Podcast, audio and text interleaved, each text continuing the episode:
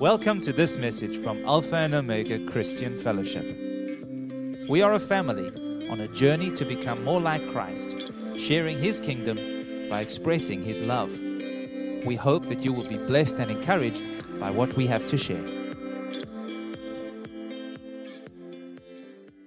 you bow your heads with me just for a moment and close your eyes? Because God is in this place and His Spirit is here with us. And we want to thank you, God, that you have a wonderful work to do this morning as we've just prayed. But we want to say to you, Holy Spirit, right now in this moment, we open our hearts to you.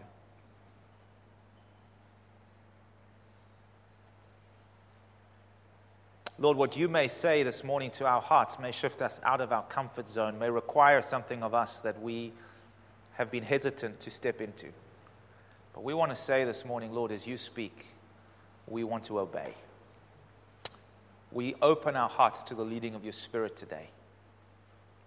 Thank you for grace and thank you for boldness as you speak to us today. In Jesus' mighty name. The Lord's people said, Amen. Amen.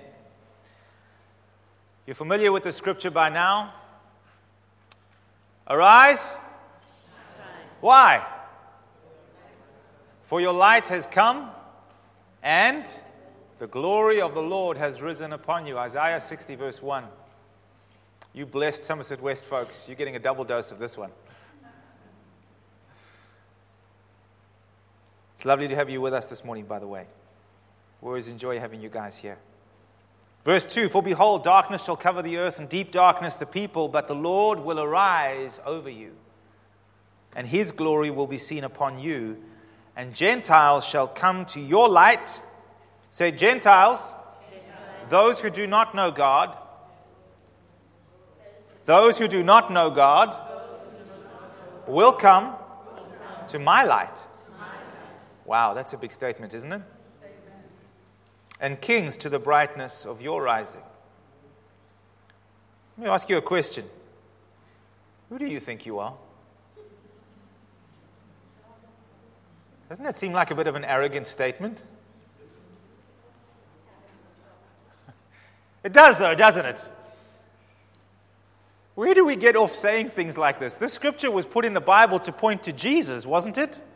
It was through scriptures like this that the people of Israel, God's covenant people, would identify his Messiah, right?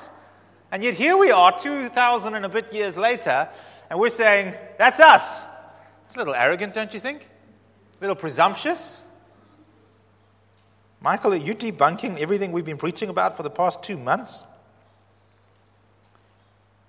Well, let me read to you something that Paul says in his letter to the Corinthians, his second letter to the Corinthians, chapter 5, verses from verse 20 through to chapter 6, verse 1. He says this Now then, we are ambassadors of Christ, for Christ. As though God were pleading through us, we implore you on Christ's behalf, be reconciled to God. For he made him who knew no sin to be sin for us, that we might become the very righteousness of God in Christ Jesus. We then, as workers, together with him, also plead with you not to receive the grace of God in vain. What is this grace of God? That is the glory of God that has risen upon you and I, in which lies a rich hope. And what is that rich hope? That rich hope is that we would fulfill the same calling that Jesus Christ had. That calling is to accurately represent the Father as he did and reconcile those in our sphere of influence into right relationship with Him. Amen? Amen? You see, so as much as the scripture was talking about Jesus, Jesus has inferred that same scripture to you and I today. And that's why He says, Arise, you arise. Arise into what? Wake up into what? This awesome new reality that Jesus purchased for you and I, where we can be in right standing with God, righteous. That's what it means. Sin no longer an issue between us and God. And if that is no longer an issue, then I can receive freely once again from His hand, which is what faith is all about receiving salvation, receiving His grace, receiving His love, as well as receiving His power.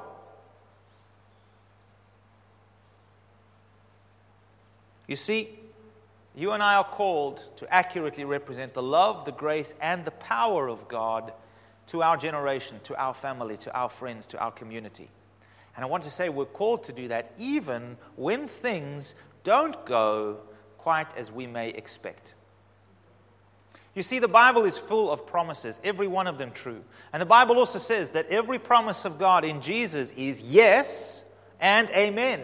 In other words, let it be so. Amen? How many of you have shared the gospel with somebody in eager anticipation and fervent ex- expectation that they would hear this wonderful good news and turn their hearts to Jesus, only to be disappointed, only to be met with resistance? How many of you, once upon a time, shared with somebody, Oh, God did this wonderful thing for me, and have people laugh in your face? Ever happened to you? Then you clearly haven't shared the gospel much. Yeah, they just look at you, they don't believe you, they think you're crazy, they think you're nuts. When we start telling people about the goodness of God and what He's done for us. Amen? Amen? So, what do we generally seem to do? When that begins to happen, we tend to withdraw, we tend to shirk back, we tend to say, Oh, I don't want to be embarrassed or ridiculed anymore. And so we begin to draw away, and all that rich deposit that God has placed within our hearts lies dormant. The bag of seeds that He has deposited within you to, to, to sow into the hearts and lives of others remains a bag of seeds. That's all we got. Every now and then, when we're peckish, we might even chew one or two. We'll preach to ourselves, but we don't want to preach to anybody else anymore. I want to tell you, folks, this is not just you. You're not doing something wrong, and this is not abnormal.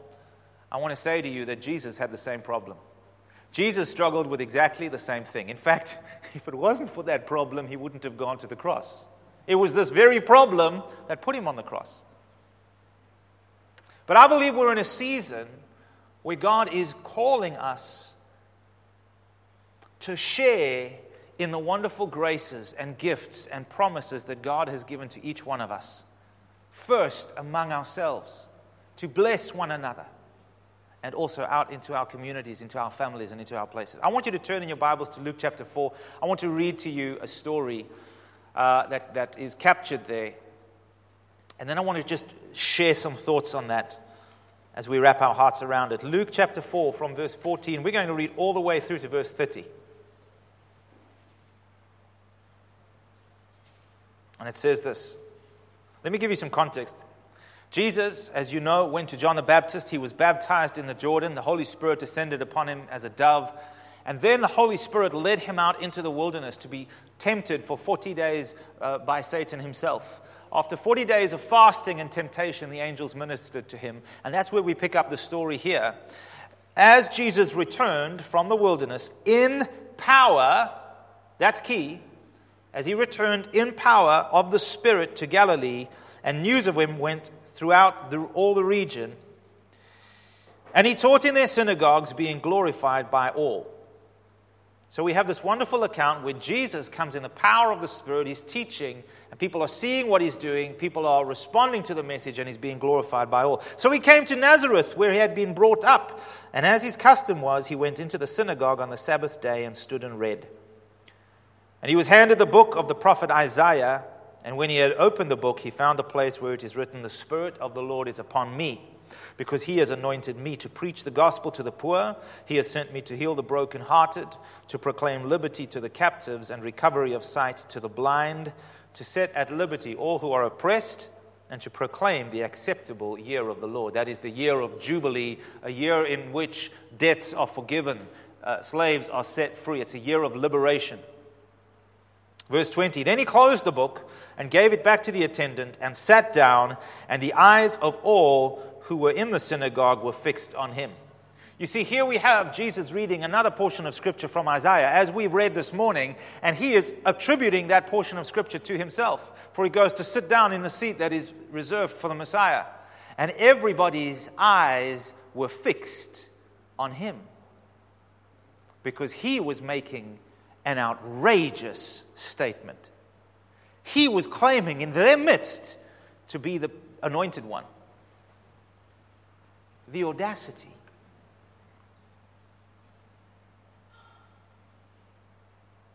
He began to say to them, to this, to, uh, he began to say, where am I? To them, Today, this scripture is fulfilled in your hearing.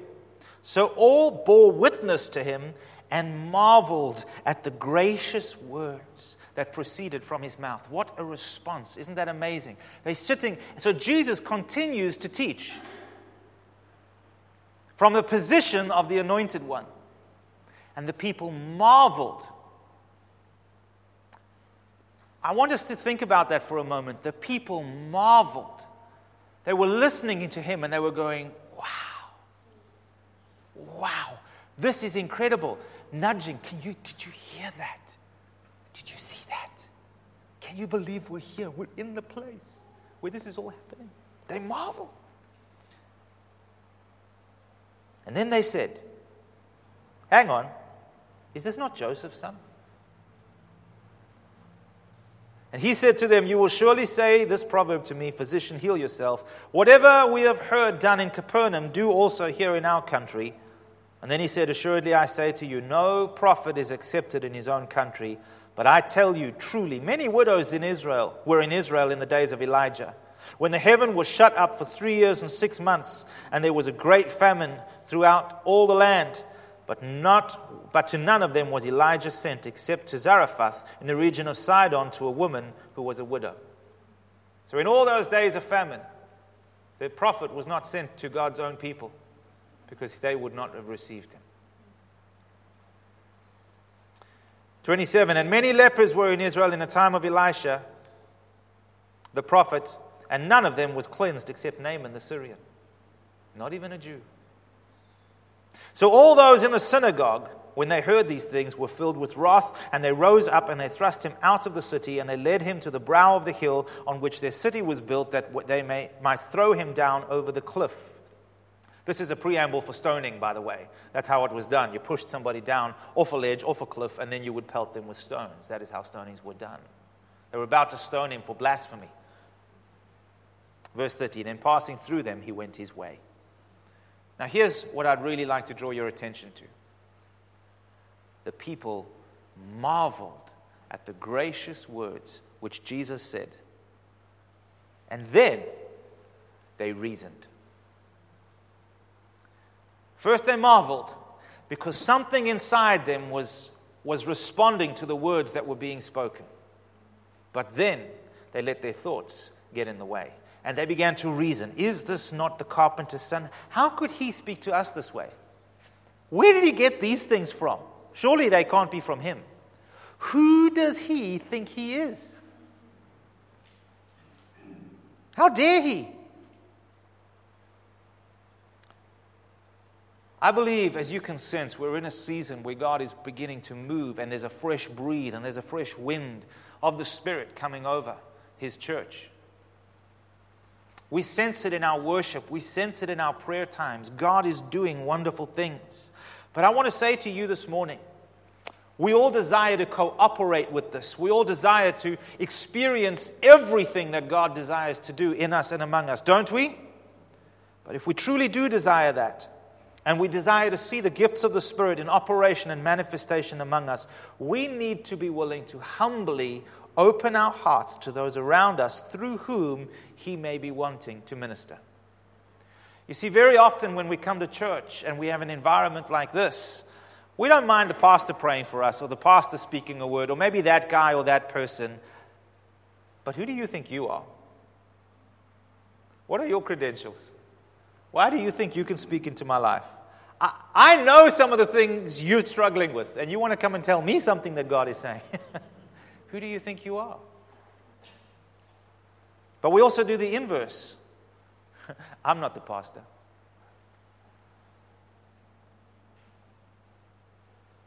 I'm not the pastor. Karen, I want you to, Karen, this is the Lord. I want you to go and encourage that person, and I want you to, I'm not the pastor. Speak to their pastor. That's what they're there for. Chantel, I want you to give a word of encouragement to them. I'm not their pastor. We do the same thing. Both instances, we trap and we lock up what God wants to release, to lock, unlock, and release something in somebody else's life. Both ways of thinking are a mistake. Both are born and seated in pride Either we're too proud to be humble and receive from the most gracious or the most humble around us, or we're too proud to make ourselves vulnerable. I was on. Uh, I was looking through Facebook at some point this week. Elevation Worship made this post. It said this, and I was so blessed by it because I knew what I was going to be speaking on this Sunday. Sometimes you can find yourself in a situation where you don't know how. You may be saying, "God, I'm not smart enough. God, I'm not trained for this. I've never been this way before. That's not my personality. I'm not that kind of person." Okay, I'm ad libbing here as well. I'm just a rookie. It's okay. You don't have to know every detail. It's okay if you don't know how, because all you have to know is who. In Paul's first letter to the Corinthians, this is what he says. Chapter 1, verse 26. For you see your calling, brethren, that not many wise according to the flesh, not many mighty, not many noble are called. It's obvious. I wouldn't be a pastor otherwise. But God has chosen the foolish things, the foolish things of the world to put to shame the wise, and God has chosen the weak things of the world to put to shame the things which are mighty. And the base things of the world, which are despised, God has chosen that the things which and the things which are not to bring to nothing the things that are, that no flesh can glory in his presence. You see, it was never about you and it was never about me in the first place. Amen? This is about God. This is about what God wants to do, what God wants to release, and what God wants to bring his people into. The problem is, we tend to get in the way. God is not withholding anything from us, He is not the cork in the bottle. Our thinking is. And all too often, we allow the wrapping to determine the value of the gift inside.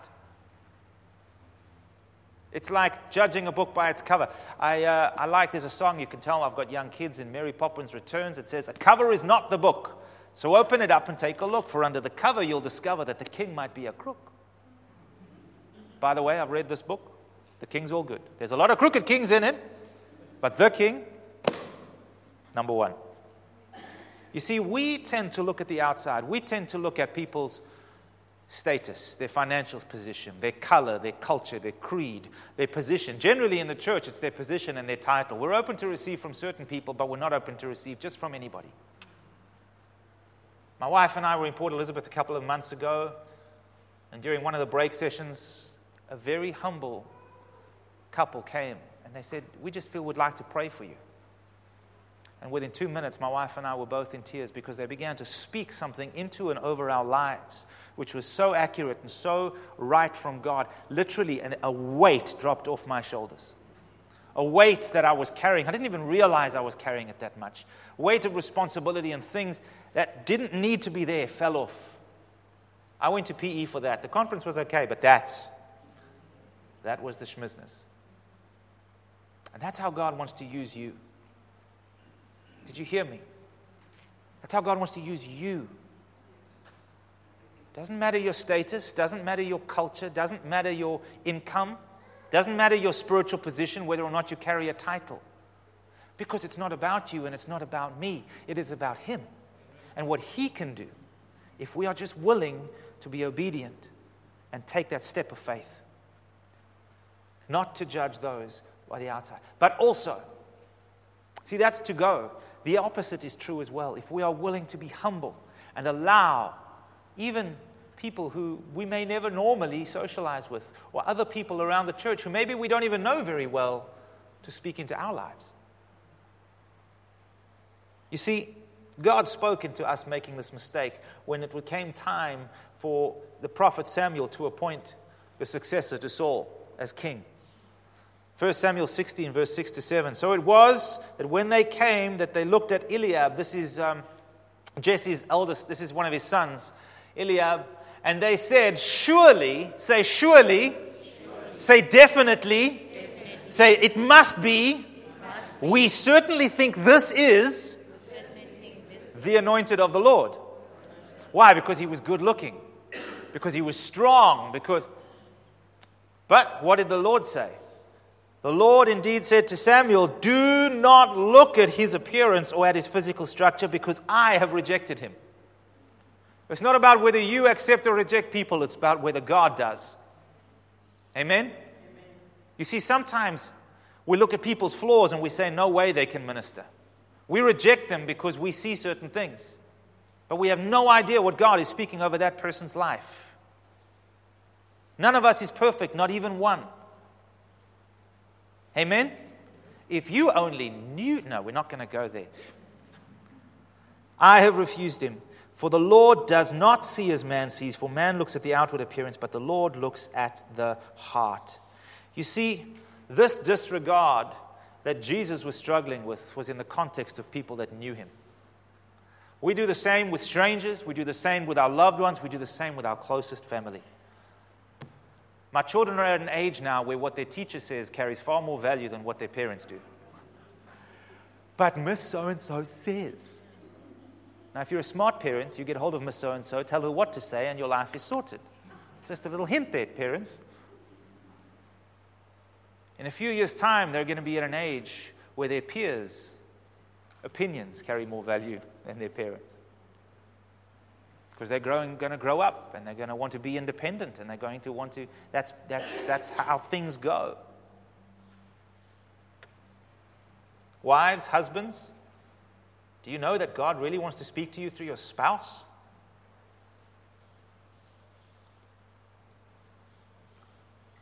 Some of us only encounter the fear of the Lord in our marriages. when God begins speaking through our spouses. But yet, how often do we disregard what our spouses say because of what they're struggling with? Because we know what they're dealing with? Because, oh, there's all, we assign all kinds of reasons why what they're saying cannot be true. There's the old adage in Matthew 10 that Jesus says it's the same principle. He who receives a prophet in the name of a prophet will receive a prophet's reward. He who receives a righteous person because he is a righteous person will receive a righteous person's reward. And whoever receives these little ones and gives them a cup of cold water because he is a true disciple, truly I say, he will by no means lose his reward. What is this really all about? This isn't about grandeur and status and titles. This is about giving value and honor to people, which unlocks what God wants to minister to your life through them.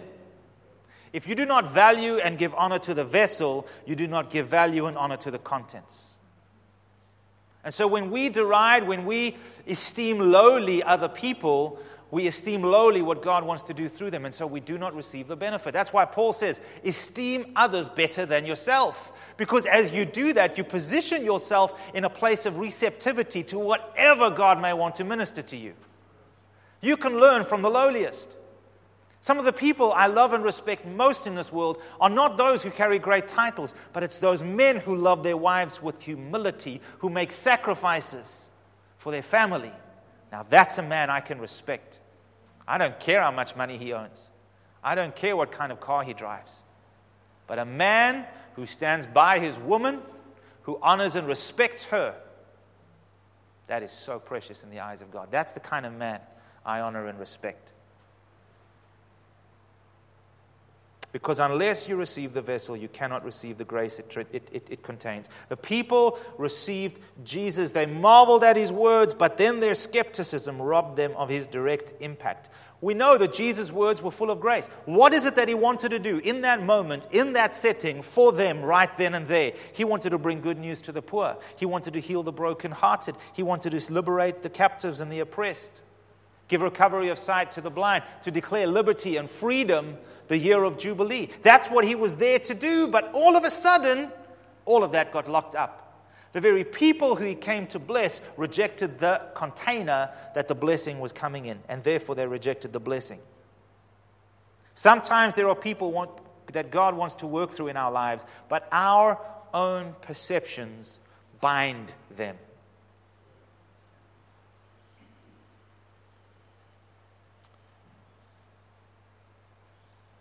They want to love us, they want to serve us with their gifts, but we won't let them.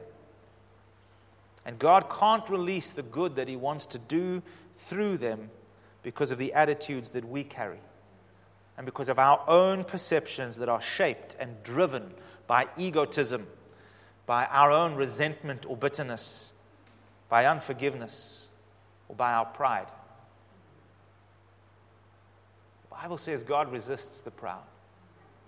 So not only will you not receive the grace you need, you will receive resistance, not from the enemy, from God. But He gives grace to the humble. What is grace? He, he, he, he, he imparts divine strength, divine ability to do that which is supernatural, which you and I cannot do in our own strength. Folks, that is the value of Holy Communion. That's why once a month we remind ourselves that we together are the body. Jesus' body was broken so that this body can be whole. Jesus' blood was shed so that everything that is between us can be forgiven, so that we can enjoy rich fellowship, so that in humility our hearts can be wide open and we can receive grace from one another.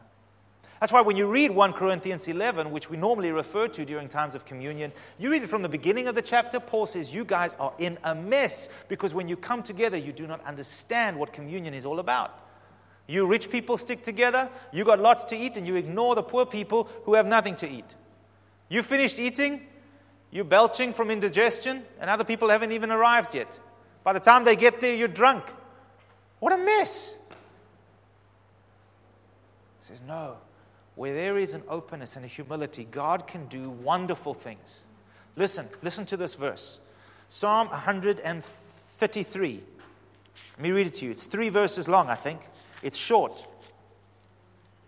It says this Behold, say, Behold. That means you can see how good and pleasant it is where brethren dwell together in unity. It's like precious oil upon the head, running down the beard, the beard of Aaron, running down on the edge of his garments. It's like the dew of Hermon descending upon the mountains of Zion. For there the Lord commands the blessing, life forevermore. He commands it when there is mutual love and harmony, where there is mutual respect and much grace where there is a humility that allows people to speak into our lives and a humility that allows God to lead us in speaking and ministering into the lives of others. And there are very different ways of doing this. We can minister and we can speak in different ways, and there are very different gifts of the Spirit which manifest themselves in a diversity of ways. But every single one is a partaker. Everyone is a partaker. There are no wallflowers in the kingdom of God. In our gatherings as a, spe- as a spiritual family, there should never be a moment where there's somebody sitting on the sidelines looking in. The togetherness of the body is vital. So, I want to give you, normally you have a three point sermon. I'm going to give you 10 points. If you want to, you can try write them down, but I want to go through them quite quickly. Here are some wrong responses. I'm going to give you five wrong responses to the word I'm sharing with you today. Here are five wrong responses to this message. Number one, adopting an expectation that everyone should now listen to you. I have been waiting for you to preach a word like this, Pastor, because I've got some things on my heart to say to some people, and now they're going to have to listen. That's the wrong attitude. Why? Because even God Himself doesn't force Himself. Godly influence must always be freely received, it can never be demanded. There is always free will here. So a wrong attitude would be, now I get to tell it like it. No, humility. Another wrong response to this message is to just openly and freely receive anything and everything that anybody says. That's another wrong response. Discernment is still needed. Amen? Discernment is still needed. There are wolves among the sheep. The Bible says so. And some people, though well intentioned, make mistakes. Amen? Discernment is still necessary, and it is right and it is true that certain God ordained relationships will rightly carry a greater level of influence in your life than others. Amen? Because they are godly ordained. They are ordained. For example, Hebrews says that, that obey those who rule over you, for they watch over your soul and they must give an account to God for you. So they carry a measure of influence which is greater than others. But here's the beautiful thing about having that in your life There is such a grace when somebody speaks something over your life and your spiritual oversight says, I bear witness to that. For by the mouth of two or three witnesses, a thing shall be established. So, number one, don't be arrogant and think that you can now speak everything to everybody's life. Be sensitive to the Lord and follow His leading. Number two, don't just accept everything that anybody else says. Test it. Every word needs to be tested. So we need discernment. Number three, be very careful not to assign motive to what God speaks to you through earthly vessels. In other words, don't be cynical. Somebody comes to speak to you, and all of a sudden, you, ah, they're just trying to make themselves look important. What are they after? What do they want? Especially, especially in the church, they just want our money. That's why he's saying that. He's just after my money. He's just trying to show off. We become cynical. They're just saying that because, and we assign motive. That is, in essence, what it means to judge somebody. The Bible says you will know a tree. That means discernment by its fruit. You'll be able to discern what kind of person somebody is by the fruit and by how they live their lives. When God says, do not judge and you will not be judged, what he's saying is, do not assign motive to somebody else. Don't think that you know their heart, because you don't. You don't know why they're doing what they're doing, and don't assume that you do. That's a big mistake. And when we begin to do that, when the gifts of the Spirit are in operation, the whole thing gets perverted. Dangerous game to play. Number four, we really do need to be very careful to avoid a critical spirit. Sometimes the way people do things is not going to match our expectations. Again, sometimes the cover doesn't, doesn't tickle our, our fancy. We need to be very careful about being critical of people. Because as soon as I adopt a spirit of criticism, because of the way somebody does something, I've cut myself off from what they want to say.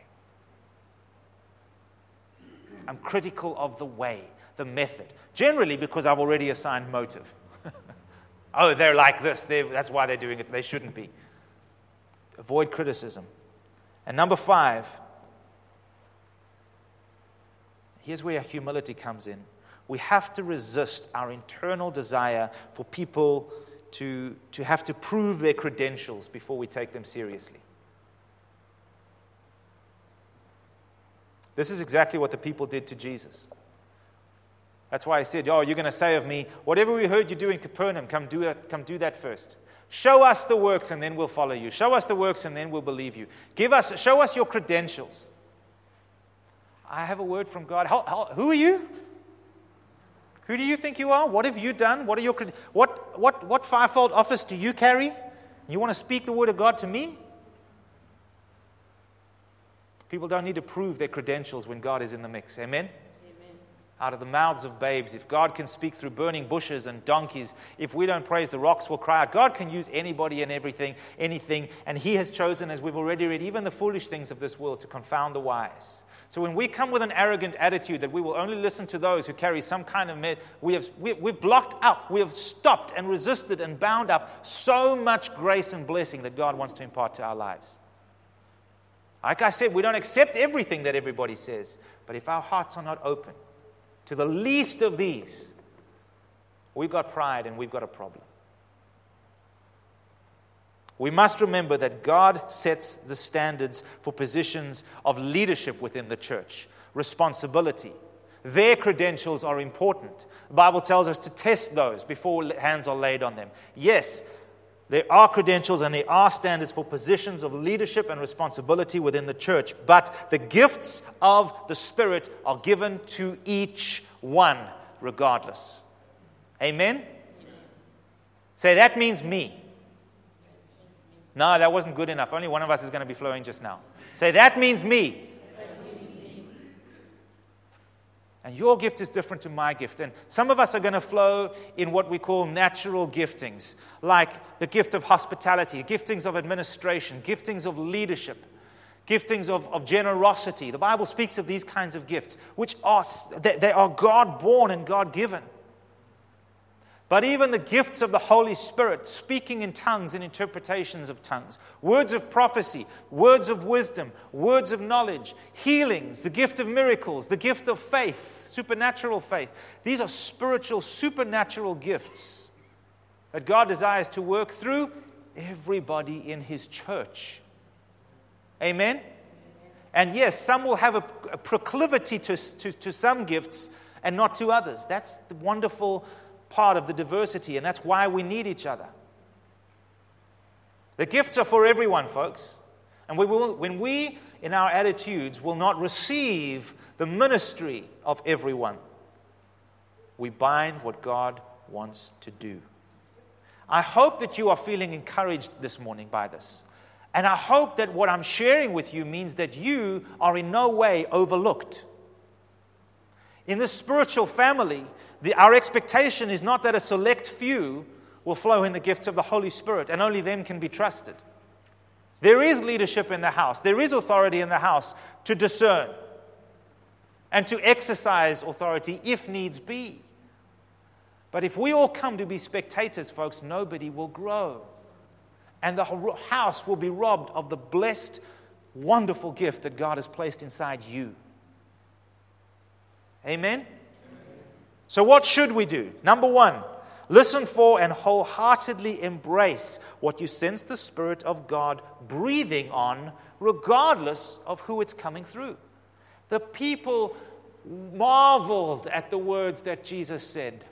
They could have stayed in that heart attitude and received an incredible blessing that day. Allow your heart to marvel at what God does and what God says through other people regardless of the source. Maintain a heart that is wide open. Number two, maintain a spirit of humility towards all. Now, when I say this, I want you to understand I'm not meaning sort of outward humility where we acknowledge people on the outside and we're kind and we're gracious and we're civil towards them, but on the inside, our hearts are still bound and therefore no flow can take place either way. God sees your heart. Amen? You can fool men with facades and you can fool men with flattery, but you will not release the blessing of God unless your heart is sincere. God is looking for sincere, real people with genuine humility and genuine faith. Number three, we need to be obedient to God's unctions and His leading without being concerned how we may be perceived or received. You see, in this moment, Jesus was being obedient to the unction of God, despite the fact that it almost got him stoned. Not everybody is going to receive you well. Although we're talking about being humble and open, not everybody is yet. Some people are still dealing with their stuff. Don't judge them. You maintain an open heart. If they don't receive you, bless them anyway. If they can't receive it, you have given. Bible says, freely you have received, therefore freely give. Don't look for qualification, but they don't deserve it, God. None of us deserve it. That's the glory of our God. We need to realize that perception management is one of the greatest hindrances to life in the Spirit. When we're trying to manage and control people's perceptions of us, it's a symptom of deep insecurity and it's fooled by pride. If we're worried about what they may think, we've still got stuff to work through. Amen? Number four, be willing to make mistakes as you learn. And that's the beauty of exercising our gifts within the forum of a spiritual family who love you. Because you can make mistakes without being rejected. I love telling the story because it just it harkens back to many years ago when Pastor Andreas invited me to be a part of the intercessory prayer meeting, which was going on every Sunday evening at 6 o'clock here at the church back in the early 2000s, uh, about 2004, 2005. And he said, Michael, bring your guitar and sing us some songs so that we can worship while we pray. You know, kind of like we do here already on a Sunday morning. And uh, I sang two songs, and he said, Stop, come, come sit here next to me. Bring your file, I'll tell you what to sing. I'll tell you when to sing it because you clearly have no clue. I came in, I like this song. Wrong song, wrong time, messing up the whole flow. I had to learn. But thank God he didn't just kick me out. Michael, thanks for coming. Don't come back. he took the time to teach me, to impart to me how to catch the Spirit, how to listen for the Spirit, how to flow in worship. And I want to tell you, folks, I still make loads of mistakes. I say to people, we have an incredibly gracious congregation. Because Siobhan gets frustrated with me that I sing the wrong words just about every Sunday. I did it again this morning. Don't know if you noticed. I play the wrong chords all the time. But it's not about that. Amen? It's not about that. About being obedient and willing to allow God to do what He wants to do, and sometimes we're going to get it wrong. Now, if we're doing that with pride and we get corrected and we can't handle that, there's other issues we've got to deal with.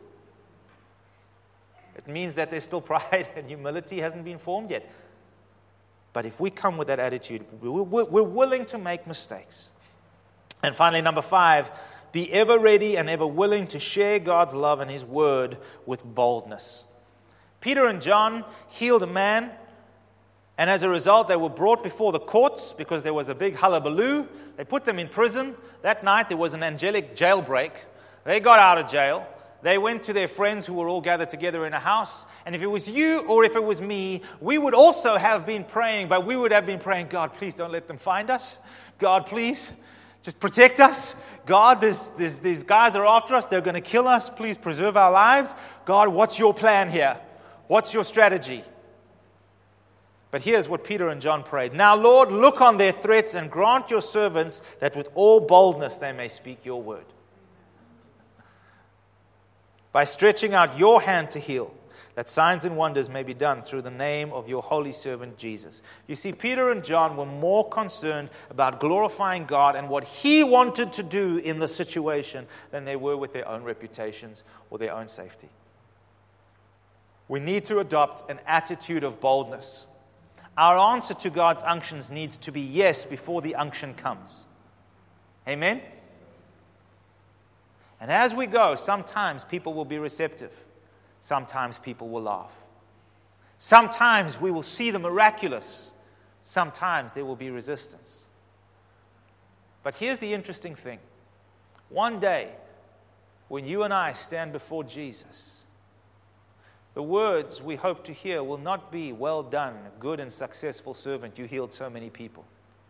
The words we are wanting to hear is simply, Well done, good and faithful servant. You did what I asked you to do. So let me ask you again this morning who do you think you are? Who do you think you are?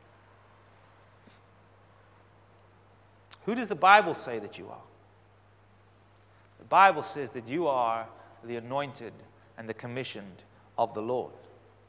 Acts 1, verse 8, Jesus said to his disciples, You shall receive power when the Holy Spirit has come upon you, and you shall be my witnesses, my ambassadors in Jerusalem, in Judea, and Samaria, and to the ends of the earth. May I tell you who you are this morning? You are an ambassador for the kingdom of God. The Spirit and the presence of God resides within you. The ability to flow in power resides within you. You are a child of God. And if that is true, do you believe that is true? Then that means wherever you go, you can say, as Jesus said, The Spirit of the Lord is upon me. And He has anointed me to preach the gospel to the poor. And He has anointed me to heal the brokenhearted. And He has given me the grace to proclaim liberty to the captives and recovery of sight to the blind. He has graced me with the ability to set at liberty those who are oppressed and to proclaim the acceptable year of the Lord. Say, that's me.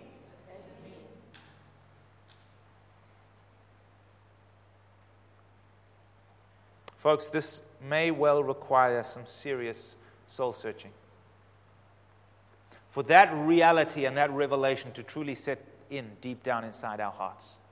It's very easy to sit here on a Sunday morning when everyone kind of loves you and accepts you and yeah, that's me. It's very different in the workplace on Monday morning, isn't it?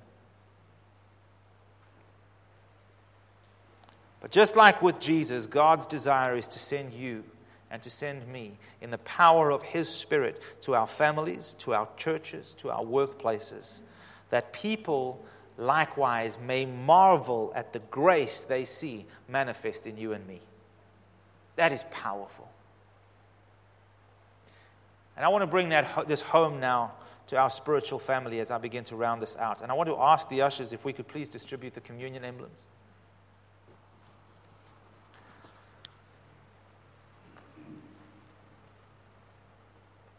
I think one of the things we are learning on Monday nights, and it's something we all kind of know, but I think we're learning in greater experience, is that God can speak through anyone